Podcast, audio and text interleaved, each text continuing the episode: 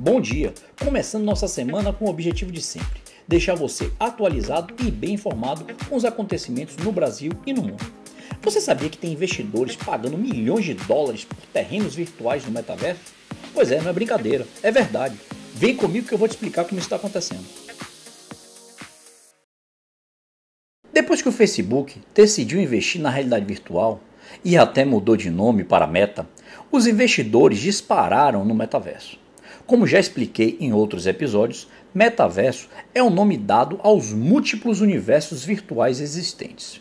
Com isso, o mercado imobiliário paralelo, sem existência real, começou a se aquecer, com alguns endereços na internet chegando a ser vendido por milhões de dólares. Em reportagem divulgada pela emissora CNBC, Andrew Kegel, CEO da empresa de criptoativos tokens.com, lá de Toronto, no Canadá, garantiu que o metaverso é a próxima interação das mídias sociais. Para ele, o preço dos lotes subiu mais de 500% nos últimos meses, depois que o Facebook resolveu avançar pelo mundo virtual.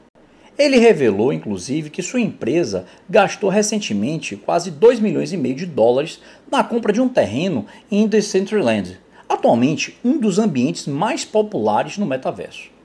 Nesses mundos, as pessoas reais interagem através de seus avatares, que são personagens semelhantes a desenhos animados. Atualmente, as pessoas viajam para os mundos no metaverso simplesmente acessando um determinado endereço e interagindo na tela de um computador normal.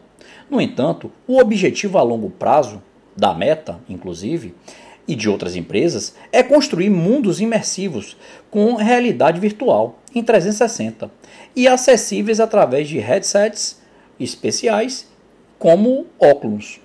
Da mesma forma que o mundo real, a valorização dos imóveis no metaverso está ligado a três fatores segundo ele: localização, localização e localização.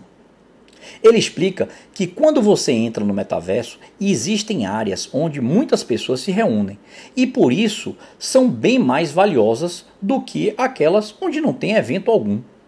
Um dos exemplos mais marcantes sobre essa teoria aconteceu na prática, quando um investidor descobriu que o rapper Snoop Dogg estava construindo uma mansão virtual no ambiente é, sandbox o cara simplesmente foi lá e pagou 450 mil dólares, ou seja, em torno de 2 milhões e meio de reais, para ser vizinho do Superstar. É brincadeira isso? Vai entender um fã, né? Que é capaz de fazer qualquer coisa. Nesse caso, um fã com muito dinheiro sobrando, diga-se de passagem. E você, já experimentou conhecer o metaverso? Tá esperando o quê?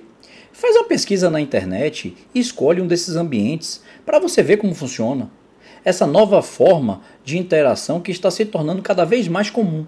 Você não vai querer ficar para trás, né? Então vai lá e aproveita. Vamos ficando por aqui hoje. Desejo uma ótima segunda-feira para você. Amanhã a gente se encontra às 7 da manhã. Forte abraço. Fui!